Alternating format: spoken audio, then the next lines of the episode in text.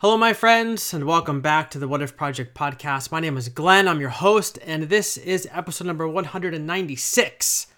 And today we're sitting down with Dr. Richard Beck to talk about his book, Reviving Old Scratch, subtitled Demons and the Devil for the Doubters and the Disenchanted.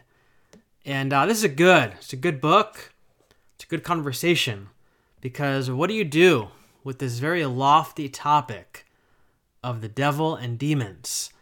When you're in a place of deconstruction, uh, rethinking your life and rethinking your faith? Where does this topic fit into the very complicated puzzle? what do we do with this? I was nervous to talk to him in this episode because this is a very big, this topic is a very big part of my past. Uh, in many ways, it's it's wired into me in a lot of ways, and so it's one of those things that it's very tangled up right now in my thoughts it's a very big, tangly, knotty mess in my deconstruction thoughts that I don't really know exactly what to do with uh, at this time. And so I- have tried to blog about it a little bit, and I feel like I don't really have a grasp on my thoughts. So I thought, you know what? Richard Beck seems to know what he's talking about in his book. So let's bring him on the show and let's ask him some questions. And uh, I make a joke in the beginning, but he really helps me unpack some of my own religious trauma. Let's say that and uh, give me some different categories to think about the topic of Satan and demons and the kingdom of darkness and all this stuff because we often we often fall on, on one side or the other. It's either all the way in the extreme that says the devil is this real being, it's a real spiritual being floating around with his demons. The demons are fallen angels. Satan's a fallen angel. Uh, you know, there's entry points where you can get into your life and wreak havoc, do all this kind of stuff. Or the other side of the spectrum is all of that stuff is just like an illusion. It's all an allegory. It's all a parable, so to speak. And, and really, those things are just pictures of like social injustices that we need to battle against. It's like one side of the spectrum or the other. It's, it's either real or it's not real. It's just talking about something else, some kind of system in the world that we need to take down. But Richard says, you know what? Both of those sides of the spectrum are missing the point. Uh, we really need to each side of that spectrum needs to do a little bit more digging to meet somewhere in the middle. And so Richard takes us to that middle point in the book and uh, in this episode as as well. So I'm looking forward to sharing it with you. Uh, in the show notes, I will put uh, a link to his book.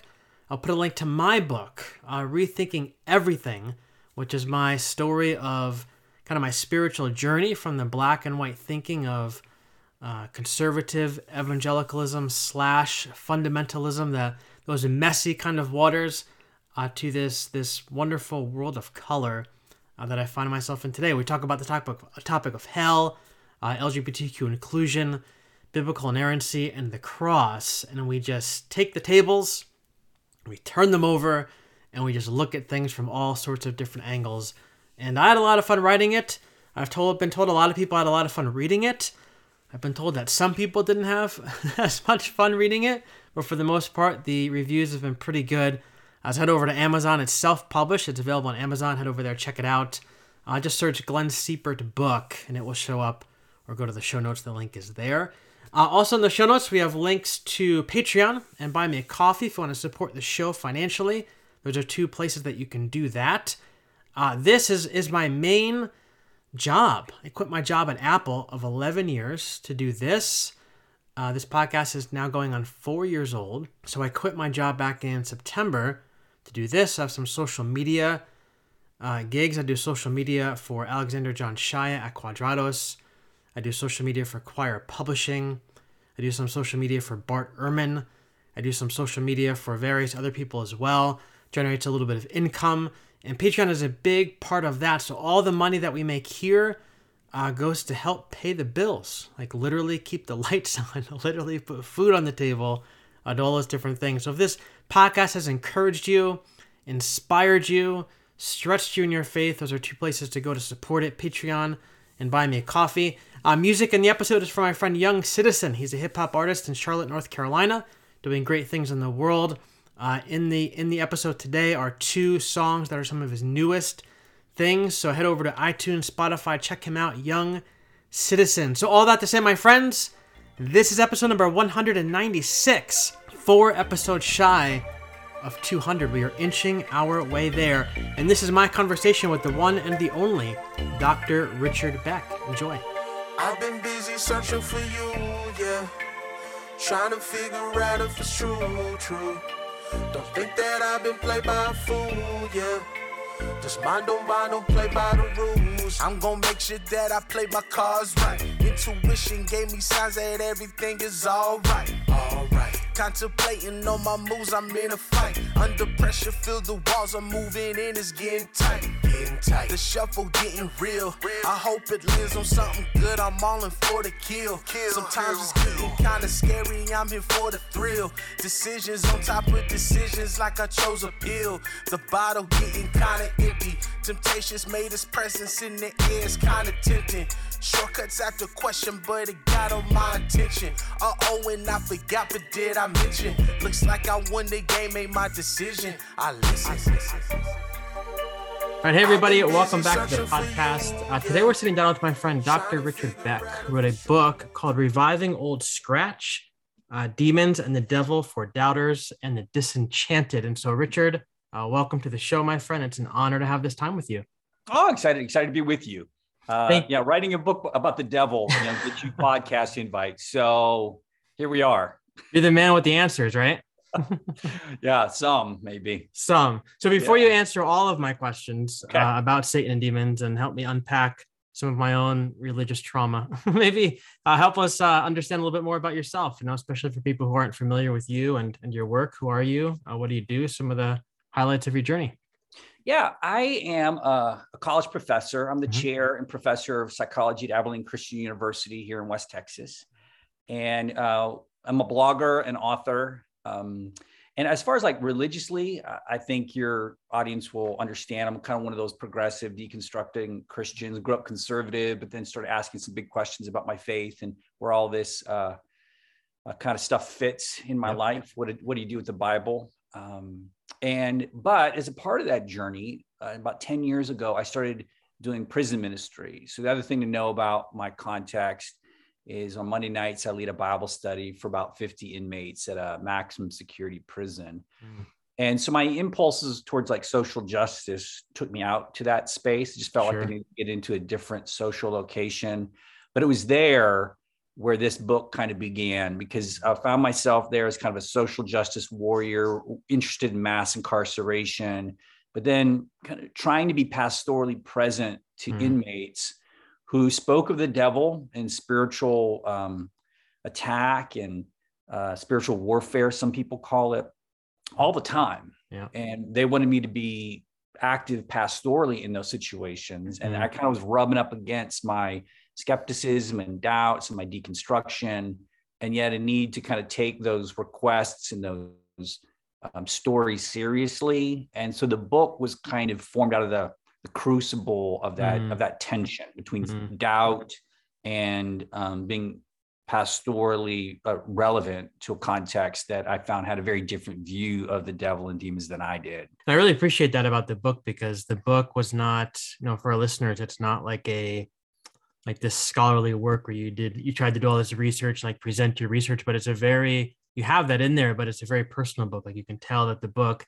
came from a place of your own wrestling, which I really appreciate because it wasn't like you're trying to um like put up a front or kind of be something that you necessarily weren't. It was like this is my story and this is kind of the conclusions I've come to. So I found that very helpful. I appreciate that. Yeah. Yeah, for sure. So talk to us about the a little bit more about the title of the book and kind of who this book is for the doubters and the disenchanted. Maybe take a moment to maybe define that uh, for us. Yeah. Let me jump to the first part of the title because the the old scratch reference might be a little weird. Yeah, for, for sure. uh, that was that was the publisher's choice to kind of name it that. Mm-hmm. Um, my my my working title was Satan Interrupted, mm-hmm. um, but they went with reviving old scratch. And I, I, tell the story. I was out at the Bible study, and my co uh, teacher Herb Patterson was uh, leading a prayer. He's older than me. He's a Boomer generation, and he in the middle of this prayer said, "Lord, uh, protect us from old scratch. And as I tell in the book, I, I, had my head down and I was like, what did he just say? What is that? yeah. And after he concluded, I just asked the question out loud. I said, Herb, what, who is Old Scratch? And he was Mm. incredulous. He was like, You've never heard of Old Scratch? I said, I have never heard of that. But apparently, Old Scratch was an old Southern term Mm. uh, in the South for the devil. So Mhm. reviving Old Scratch is just a, a kind of a whimsical reference to the devil down here in the South. The this the subtitle, um, "The Devil and Demons for Doubters and the Disenchanted." Mhm. Disenchantment is a sociological term, and it's it's contrasting a disenchantment with an enchanted age. And so, 500 years ago, the world was enchanted, and by that, sociologist means it was a world of the supernatural and, Mhm. and the miraculous and the magical and the occult. So God was real, the devil was real, angels were real, ghosts were real, witchcraft was real. Um, so a supernaturalistic kind of environment, and how that just kind of was the cultural default centuries ago. Disenchantment describes that journey into this age that we have, an age of technology and science and skepticism um, and doubt, where belief in the supernatural, belief in God, um, is more difficult for us. And as we've seen in survey after survey, rates of uh, atheism and agnosticism is steadily increasing, uh, at least in the West. So we don't live in an enchanted context anymore. We live in a disenchanted context.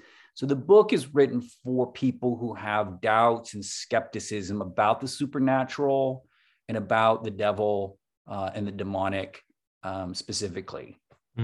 So it's really is it it's geared towards I guess people who then they don't they don't believe so maybe like an atheist doesn't believe God at all and also like the more progressive Christians who are kind of rethinking kind of like you put yourself and myself in that deconstruction camp like people who are are really asking a lot of questions and trying to figure out how does what I know about science mesh and gel with all the stuff that I learned in my past. Yeah, I don't know if uh, uh, if it's for atheists, but it's Mhm. somebody who is in that progressive deconstructing um, journey, Yeah. and so they've they they maybe have grown up with conversation about the devil or the demons. They obviously see those stories in scripture, Mhm. but they prize kind of a scientific literacy. And so, kind of straightforward literalistic readings of scripture is something they're kind of pushing away from a little bit. Mhm. Um, and, and maybe that has to do with origins, like in Genesis. But then there's these other kind of supernatural things, the, the the the miraculous or the demonic, and and how do you make sense of those things as well?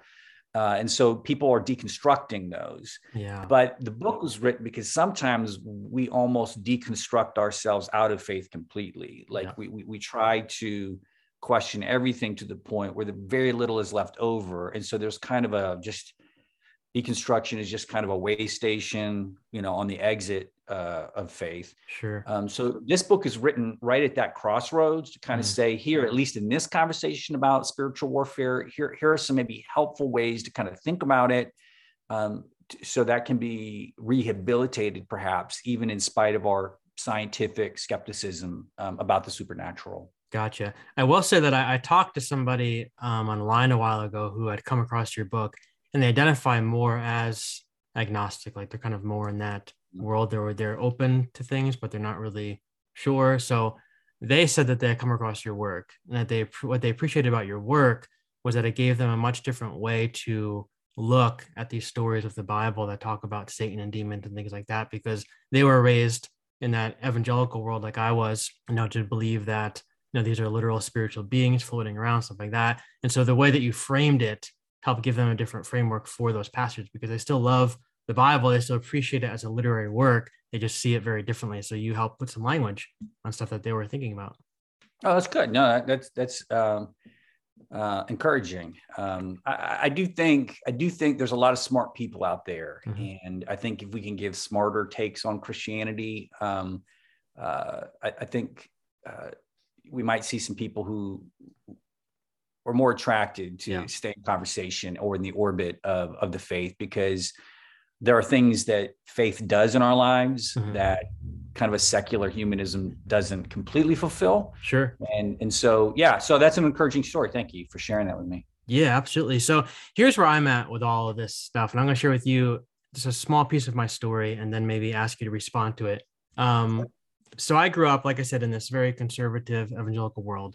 And in both college and seminary, I took classes called uh, Power Encounter. Where we learned all about Satan and, and demons and exorcisms and, and all the different things. And I took a class, uh, a couple classes, a couple times called Divine Healing, where we learned about, you know, praying for the sick and told about how to deal with demonic forces that uh, we were told can manifest sickness, things like that. Uh, course is called Soul Care, where we talked about, we had like modules.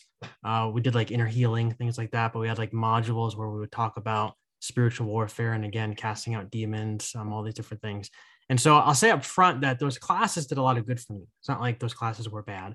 Um, they really helped me deal with uh, some of the things that I was navigating through at the time. And I, I wouldn't trade, like looking back on, I wouldn't trade those moments for anything. Like in many ways, I think I'm a different person today. I'm a healed person because of a lot of the things I experienced.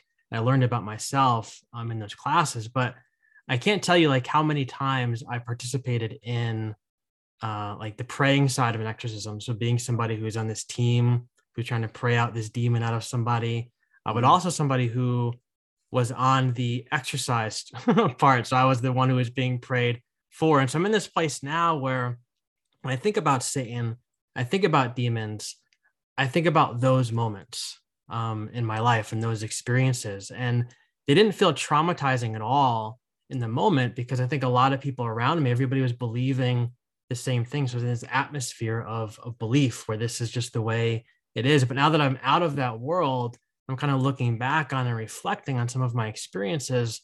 I feel like very different about uh, some of the things that I, I learned, some of the things that I that I experienced. So I think some of it was helpful.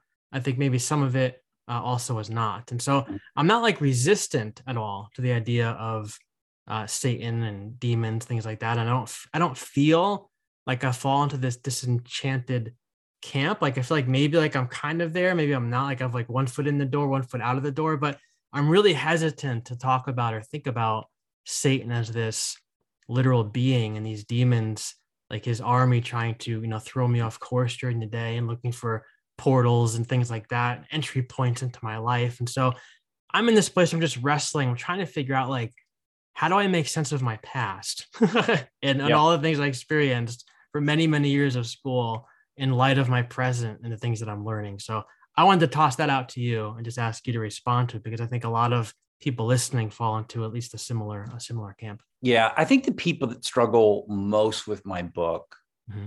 are people that come from a very similar background of yours. That they they have come from a you know charismatic or Pentecostal um, experience where deliverance ministries and exorcism ministries, or just overt praying um, for demonic affliction to be lifted off of people was just a, a, a, part of, of the practice of that faith journey. And that they have felt that was unhelpful or even pretty damaging in some ways. And so for, for them to revisit this part of the Christian um, fabric is uh, triggering and it brings up some old wounds. Yeah. And, and so I just want to just say that on the front end that that mm-hmm. anybody's struggling with that that that this is a, a very delicate pastoral situation yeah. and maybe this isn't the this isn't the part of the christian story that they kind of like have to jump into right away and, right. and, and not get, to start here and get figured out right right um, but but I do think people who have got some distance from that, mm-hmm. like you're telling, and they they've they've healed up enough that they want to kind of come back and revisit that um, with a little bit more emotional distance, a little bit more objectivity.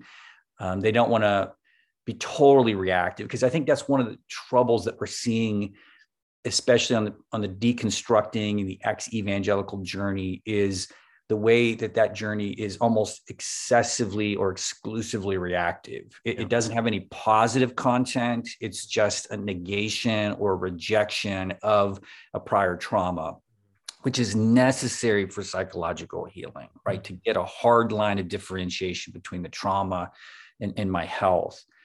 That said, there is a journey after that as we talk about you know journey from deconstruction to reconstruction where enough health and boundaries are in place where i can kind of revisit that and now start kind of adding some critical nuance um, there. So so to me the book is for that person. If somebody's on the on the kind of still wounded side i don't i don't know if this is we need to start talking about the devil and and, and how the devil is important for your faith journey to to recover um, a view of that so, so that's the first thing I would just say is, is we just have to be really pastorally sensitive to where people are in their journey and kind of say, this is okay. Yeah. But for those that are that are saying, you know, I, I think there's something there because I think you put your finger on it. You're you're got your foot in the disenchanted, but not quite. Yeah.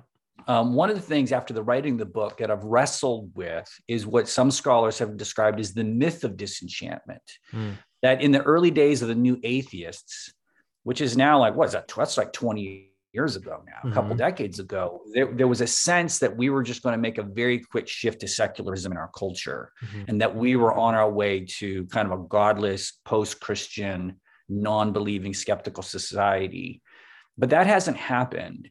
And a lot of people see what's happening is a shifting of enchantments. It's it so people are turning away from a transcendent uh, view of God to something more more of an immanent spirituality. So this is the spiritual but not religious shift. But mm. definitely people are spiritual. Mm. So so this idea that somehow there's like just broad um, denial of the mm. supernatural or the demonic.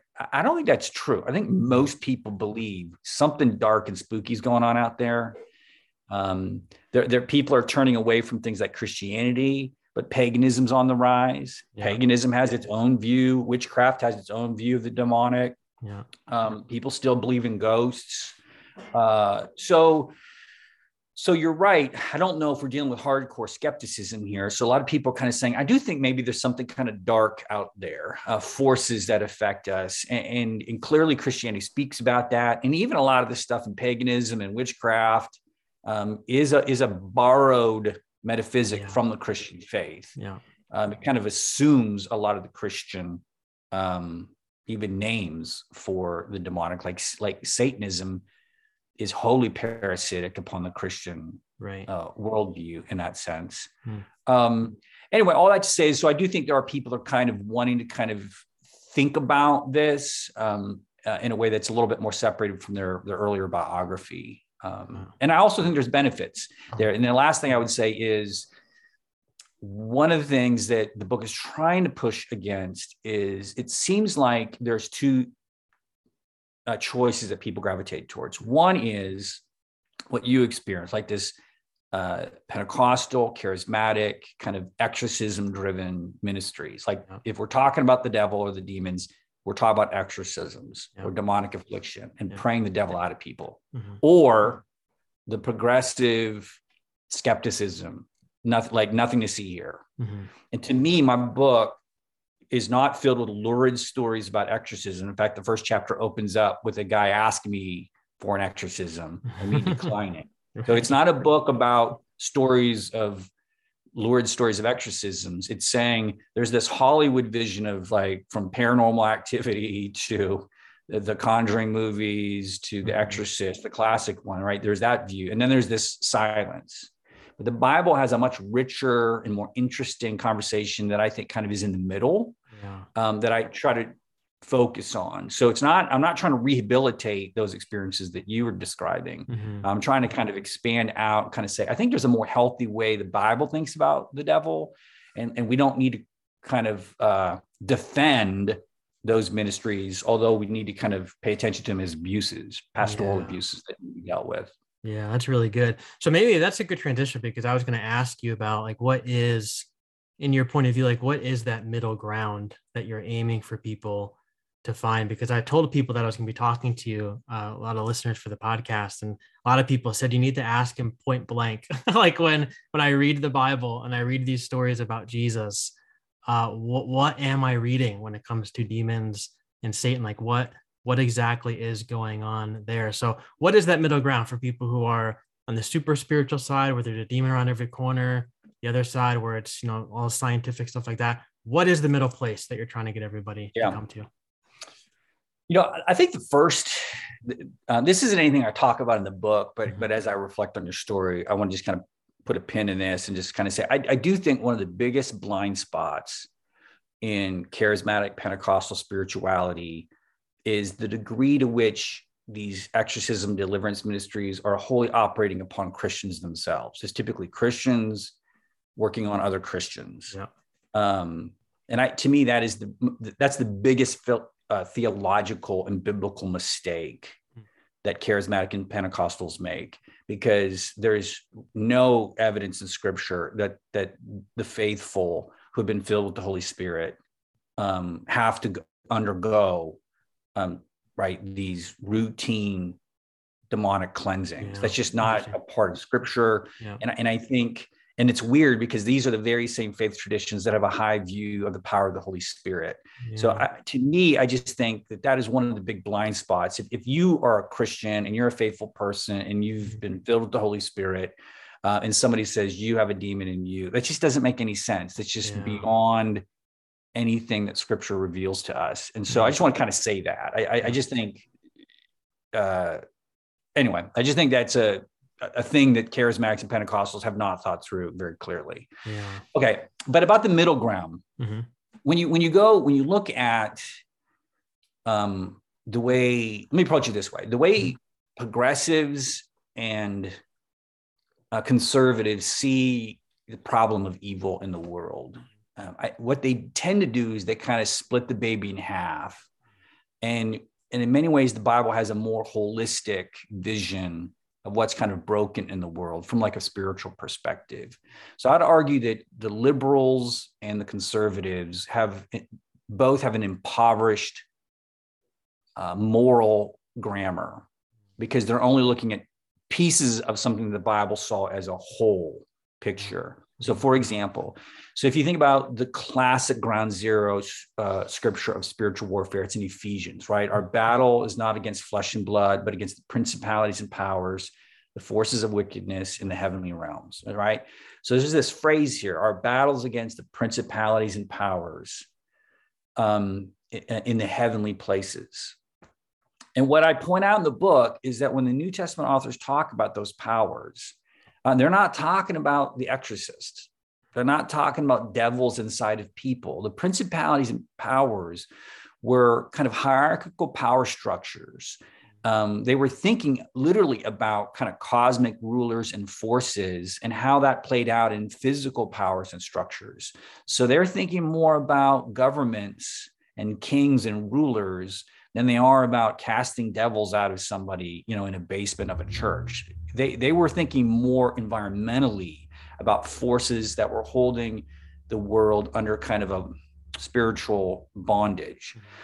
And the point there is our battle is against those those external forces that are keeping the world kind of stuck. Mm. Now, there is a political aspect to that. And so there is a social justice um, aspect where these powers create what we would call oppression in the world today. And so this is where I think progressives um, properly have a view of spiritual warfare as as marching and protest about dealing with racism and dealing with poverty, dealing with sex trafficking and mass incarceration. Everything that a progressive brings to the table and says, This is my fight against the devil, is properly understood as in, being included in the biblical view against our battle against the principalities and powers. Um, where they lose, I think, the holistic view on that side is the moral dimension. Everything is 100% systemic, and they lose any sense of a moral dynamic there. On the other side, I think conservatives have emphasized the moral journey, right? That sin and evil and the devil is primarily a personal, individual journey to battle my own inner demons. Um, and yet the conservatives miss it because they miss that political injustice side of the ledger as well. And, and, and so say something like homelessness or addiction or other or mass incarceration or racism. These are these are private problems that we just have to repent of and that there are therefore no systemic causes to those things. Mm. So I would I would say just as a first take, to me, that is the healthier middle ground where where the bible is giving us a, a bigger vision of, of what's going wrong in the world. It's political it's systemic but it's also moral and personal. And those two things are all wrapped up together in a very complex knot. And i so i think the bible gives us a very hospitable way to think about our problems because it's more complex and nuanced than what you typically get on twitter or facebook Mhm. which is it's all moral or it's all systemic Yeah. um, where the Bible's saying, no, the battle against principalities and powers, it's a both and. It's a both and. So it's almost like saying to the progressives, like, focus on the systemic stuff, but don't forget about your role in the systemic stuff, your moral, your moral place, but also saying to the other side, focus on your stuff for sure, but don't forget about the systemic stuff as well that we're all a part of. Yeah. I think the Bible presents us that holistic vision. Yeah. And I think a good another good example of this is because we're doing this um, recording on a Martin Luther King Jr. Day. Yeah. And I think Martin Luther King Jr. is a really great example of the more holistic moral grammar that is getting lost. Hmm. Um, so, for example, King is fighting for justice, hmm but because he had a bigger vision um, that comes from his Christian faith, he was still able in that vision to call for love for the oppressor. Mm-hmm. And he's able to do this both and because he was able to see both the, the victim and the oppressed as enslaved by a larger evil that both parties need to be emancipated from. That, that ability to kind of see both the oppressed and the oppressor as caught in a matrix of evil, I think is what the Christian vision of spiritual warfare gives us because it allows us to be push as hard as we can for justice, and yet at the same time see the oppressor as a victim himself um, or herself. Um, but you have to have a common enemy, and, and and that common enemy is what the Bible describes as uh, the Satan mm-hmm. um, or or the or the adversary that we're all trying to be emancipated and liberated from. Yeah, and you talk in the book about how the word Satan refers to adversary, like you said, and you kind of present this idea that Satan or the Satan is anything that is in opposition to the good or to the uh-huh. holy that that God is trying to bring into the world. And so I think that for me was a very helpful way to look at it because in that sense, like Satan's all over the place, right? Like if you think about the world today, think about our individual lives, like all the different things that are pressing in on us as, as individuals, as a society. Like there's so many ways that Satan is active and trying to pull us away from that good. Yeah, and, and to me, t- that's the the easiest way to get an on ramp in this conversation is just to recognize that everybody believes in Satan, even yeah. atheists Satan, and by that I mean all of us have a vision of a of a what the Old Testament calls shalom, yeah. where all all exists in peace and wholeness and balance. I don't yeah. care if you're an atheist or a Christian. We all have a vision of what of what Christians would call the kingdom of God, yeah. that that good great place that we're all aiming towards. And mm. yet we look out our windows and we look on our screens and we see all the forces that are being antagonistic to that. Right. And and all of those forces of opposition and and antagonism and a lot of them are in my own heart right? There's in ways my i am also kind of contributing to the mess. I think everybody recognizes that the world is broken. Mm-hmm. and then if i said to you well why is it broken? You're going to start listing things about why it's broken. That's the satan right? That's that's the headwind that's blowing in our faces that's causing progress to be slow and halting it's yeah. causing us to hurt ourselves and to hurt each other mm-hmm. and, and and people can i leave it kind of open to people to say mm-hmm. you can envision those forces as you know evidence of a personal devil or you can see them in kind of more abstract kinds of ways but i think we all fundamentally recognize that we're in a fight to make the world a better place yeah. That's the vision of spiritual warfare that the scripture gives us. The world's broken and dislocated yeah. from the moral to the political. Yeah. Um, uh, the children of light are to involve themselves in that as like as salt and light to to heal and leaven yeah. um, the world. Yeah, that's really that's really helpful.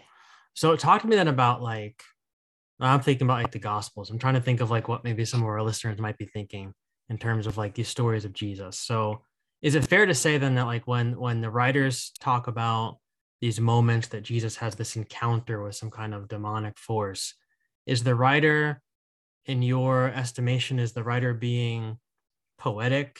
Is he being parabolic? Is he kind of writing this story in order to get across this point that there are systems, that there are um, morals there are these different things on a, on a larger level on a personal level that we need to battle against like is for lack of a better way to say it like is the writer making up this stuff in order to get across mm-hmm. a bigger picture because i know for somebody who's deconstructed and you've obviously gone down this road you start to really rethink about what the bible is and how the bible you know why the writers wrote what they did and things like that. So I'm just curious as to what are your thoughts like on that when it comes to these many stories in the Gospels where Yeah. Having this encounter, even when demons are named, like Legion. You know, these demons have names and things like that. Like, what what are your thoughts about that?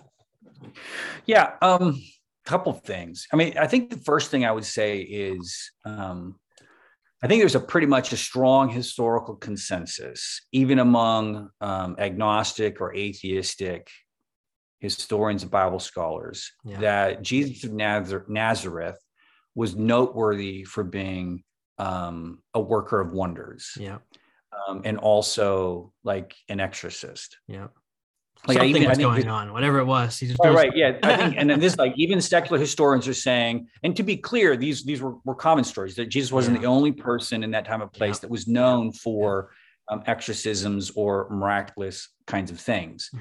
So, um, so, but there seems to be a clear consensus that that his power over unclean spirits was a kind of a distinctive aspect about his ministry Mhm. um, at that time and in that place. And so I don't think that the gospel writers were making anything up. I don't think these were fairy tales. I think in that sense, there's very good documentation that whatever Jesus was doing um, in his time and place, these were real things going on. Okay. Yep.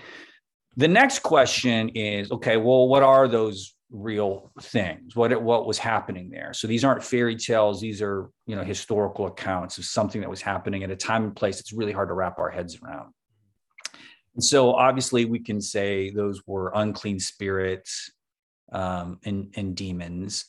Um, I, I've seen people make the argument that these that that what we're witnessing in scripture is um, kind of psychosomatic, you know, illnesses that that people were internalizing stresses and strains, people dealing with schizophrenia and other kinds of things. Um, and, and we see that some of these stories, like the convulsions of a young person in the Gospels, is described as an unclean spirit, but it's also given a medical term of you know epilepsy, Mhm. and and Jesus is healing healing these things. Mhm. Um, so you can look at it from a kind of a psychiatric, kind of a primitive psychiatric uh, a diagnosis there. Regardless, Jesus was bringing kind of a mental stability and healing. Like you think Sure. of legion demons, um, you know, the the the sign that he had been emancipated from the spirits is the people come in. He is he is in his right mind, Yeah. right? He's Yeah. he's been restored as as a whole person. Mhm. Uh, you can go down that you can go down that route as well. That's a little bit more deconstructing because you don't need to appeal to any supernatural thing at all. Yeah. Um, you can kind of see it more as um, primitive psychiatry if you want to go down that route. Um, and and I'm not I'm not going to insist on anybody taking a specific um, interpretation on the etiology of those things and and just ask people to kind of step back and say whatever jesus is bringing in the kingdom of god is represented in that sane man after the exorcism Yeah. That we're all looking for um, a sanity in our own lives and we're also looking for peace uh, in our world and we should take proactive steps towards bringing about that healing Yeah. now some of us would you know so it depends it depends on where you're on your journey how much you can tolerate Right. I, I think the other thing I would just say is that is that for the people that are like hardcore skeptical, like your listeners are just like, I just don't believe any of that stuff. I, I would just like to point out that like, like we are in the minority on this view. Um, uh, I was at a conference once and I described this as the, the colonialism of disenchantment. By that I mean the people that are most disenchanted and most skeptical about the supernatural tend to be white, college educated people and yet these very same white college or it's a white college educated progressive christians Right. because they're on this journey to deconstruct so you talk about Yeah. white progressive decon you know um, college educated christians can't believe any of this stuff Yeah. i just want to just point out that like we're on the minority on this Mhm. most people in the united states believe believe in the devil or demons Yeah. okay Yeah. um, and then the reason why I call it the colonialism of disenchantment, because if you go to Africa, Mhm. um, you go to South America, you go to Haiti, you go to the East, those people believe Yeah. in the devil. Yeah. Yeah. And so it's it's a little strange for progressives who worry about colonialism to then kind of take their skepticism in kind of an elitist paternalistic way and kind of go like hey all you darker skinned people you believe in that superstitious stuff but we here in the west right we hmm. right we we're the kind of intellectual elite so you got to put you know like that's what i'm talking about that colonial yeah. kind of yeah. sense that we in our now have reached the pinnacle of european society and we look back at these colonial nations um, with darker skinned brothers and sisters and kind of go like, yeah, they're a little superstitious. Yeah. You know, but they'll get over it. They'll grow up one day. I, I would, I'm just saying that to some of your audience because before you just kind of settle into your kind of elite, progressive, educated skepticism, to just allow yourself to be checked a little bit in your skepticism. Yeah. That's what happened to me out at the prison because I mm-hmm. went out there for social justice purposes but then when I started hearing stories of their struggles with the demonic, yeah. I had two moves. One could have been elitist and paternalistic. Mm-hmm. Oh, pat him on the head. I know you guys still believe in that stuff, but I'm a college professor, you, and I know right, that's yeah. not. I know that's not real. Right. Or I could have checked my privilege and said maybe I'm the one that can learn something here right. on the margin society and and maybe take that a little bit more seriously. Mm-hmm. Now, to be clear, that doesn't mean just imbibing the whole thing, just sure. believe it all. Sure. And in many ways, my book was written to help me find that middle ground from just yeah. incredulity. Like you tell me a story about the demonic, I just believe it. Yeah. But also, the book was written to check my own privilege in that sense, my own kind of epistemic privilege that I know the truth mm-hmm. and say maybe maybe I can should be open here. Maybe I'm the weird one. I'm the minority, um, and, and and have some openness. So that's the other thing I'd say to somebody who yeah. kind of says. I, I, can't believe that those things are real. I'd say, well, maybe check that a little bit. Mm-hmm. Um, maybe, maybe be open. I don't think you have to believe in it. Mm-hmm. Um, but but you might just kind of say, I don't know, maybe, you know, possibly. Yeah. Um, and I think that's important because I think, you know, for a lot of people, I know a lot of my listeners, you know, left that evangelical world because of that elitist mentality, that that idea that it's our way or the highway. You know, you have to believe A, B, and C, or you're not one of us. Like that, that created a lot of problems for people. And so a lot of people who are listening to this, they they left that world. But to your point, it's very easy to become that again, but in a different world and kind of in that different sense of like, oh my goodness, like how can anybody possibly believe that? Because we know A, B, and C about science and the world. And, you know, back then they didn't know all those things and now we do. So to your point, I think that's really important to check ourselves, um, you know, in, in, in this topic, but also in other topics as well. Yeah. One of the things that, you know, Brian McLaren, I'm sure you've heard of him. Mm-hmm. I don't even know him. Yeah. He, uh, he came on the show a while back and he said, one of the, the greatest things he's learned in kind of talking to people who um, are part of the kind of tribe he was part of, or maybe a, a different tribe altogether, is to kind of say in a conversation, instead of saying, well, that can't possibly be, this is the way that I see it, you know, kind of arguing, debating, is to say, you know, interesting. Like I never thought of it like that. Tell me more about why you think that, because you might learn something to your point, something you never even thought of before just by listening to somebody else's story about why do they believe about you know the demons are real? Why do they believe this about satan? Like you don't have to believe that. Like you you don't have to believe like they do but you don't know what you're going to learn from somebody as a result of hearing their story but why they do believe what they do. Yeah because I, I, do uh because yeah i think deconstructing christians and progressive christians are weird paradoxes. Right. And, and for example for example like like uh like you'll see progressive Christians really interested in in like indigenous spirituality, yeah. like. Native American spirituality, and, and and so but but to believe in Native American spirituality, you're going to have to have a you're to have to have a belief in the supernatural, right? You're to have to have the belief in spirits, and and you're to and they have their own kind of demonology in that world as well. Well, and so it's like the this supernaturalism I can't believe in. It doesn't exist at all, and yet then I will like just go hard, hardcore into Native American spiritualities, yeah. or um, you know, or or witchcraft. We're seeing mm-hmm. like a, a rise in people kind of being interested in, in witchcraft, and yeah. so So it's or, or, or lighting of candles or the burning of sage. And so, yeah. so a lot of these progressive Christians are rejecting, like I said, it's it's not so much about, like I said before, about a disenchantment, but a shifting of enchantments yeah. in, into kind of a classic monotheistic enchantment to something that has, has a more kind of pagan spiritual feel. And, and one of the benefits of that movement in, in, in many people's minds is it's it's more egalitarian. It, it emphasizes the divine feminine more. Yeah. Um, it's it's uh, it's not very uh, it's not driven by orthodoxy, right? You yeah. can kind of dabble and mix it all up. So there's some just the perfect spirituality suited for a contemporary consumeristic world where you can yeah. kind of pick and choose.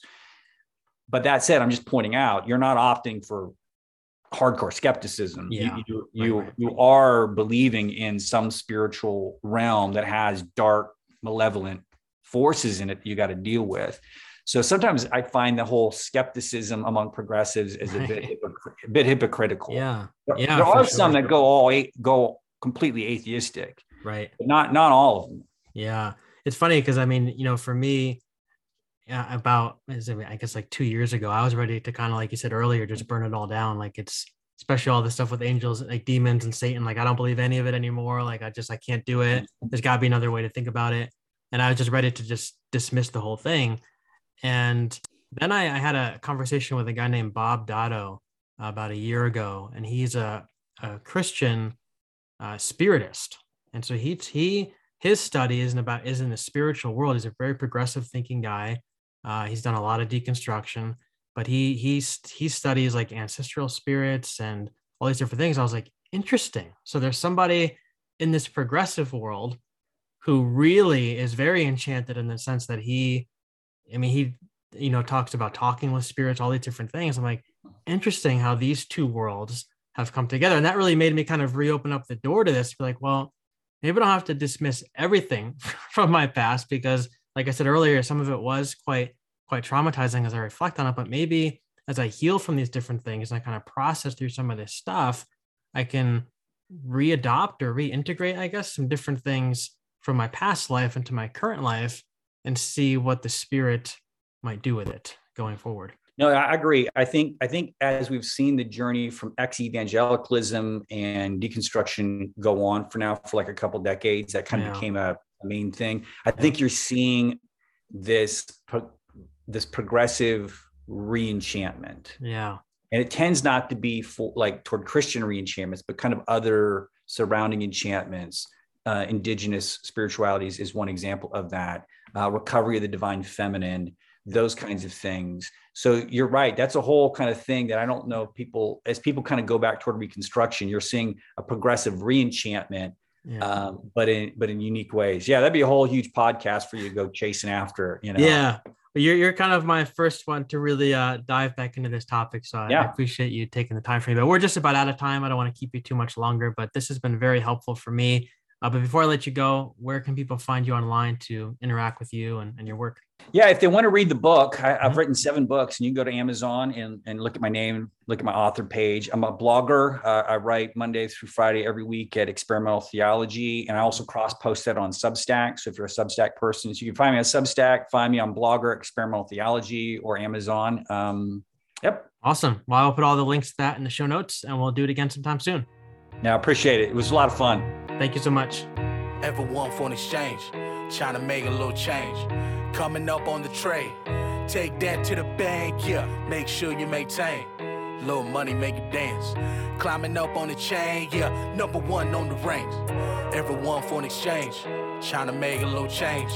Coming up on the trade, take that to the bank, yeah. Make sure you maintain. Little money make you dance. Climbing up on the chain, yeah. Number one on the ramp. Here go my plate, I collect. I'm taking whatever I get. I'm constantly chasing the check. Make sure my mental in check. One thing I can never forget. I'm seeking for financial freedom. I'm set. Can settle for nothing or less. I'm not the one to finesse. About to be promised. Know the for shade, ignoring the dodge. Over here popping. Now they came up and I'm moving these columns. One click, then boom. Money transfer and zoom. Bank account start to bloom.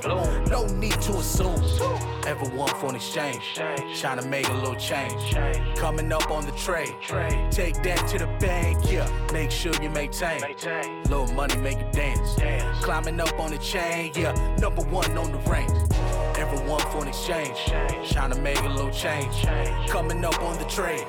Take that to the bank, yeah. Make sure you maintain. Little money make you dance. Climbing up on the chain, yeah. Number one on the rank. Celebrate, it's a good day, I'm getting paid. On a new level, it's in my face. Throwing it bags, I need to save. It's on lock. Washing my back as it's hot. The numbers are moving the stock. No time to waste on the clock. I'm hitting the big on my way to the top. Make sure my family are good. I'm sharing the wealth cause it's equal to lot. We all got hands in the pot. The motto is we all we got. Huh. The ones who died do everything that I forgot. It's all love. I'm in it to win it, either you with it or not. Everyone for an exchange. Trying to make a little change. Coming up on the trade. Take that to the bank, yeah. Make sure you maintain. Little money make you dance. Climbing up on the chain, yeah. Number one on the rank. Everyone for an exchange. Trying to make a little change. Coming up on the train. Take that to the bank, yeah. Make sure you maintain. Little money make you dance. Climbing up on the chain, yeah. Number one on the rank.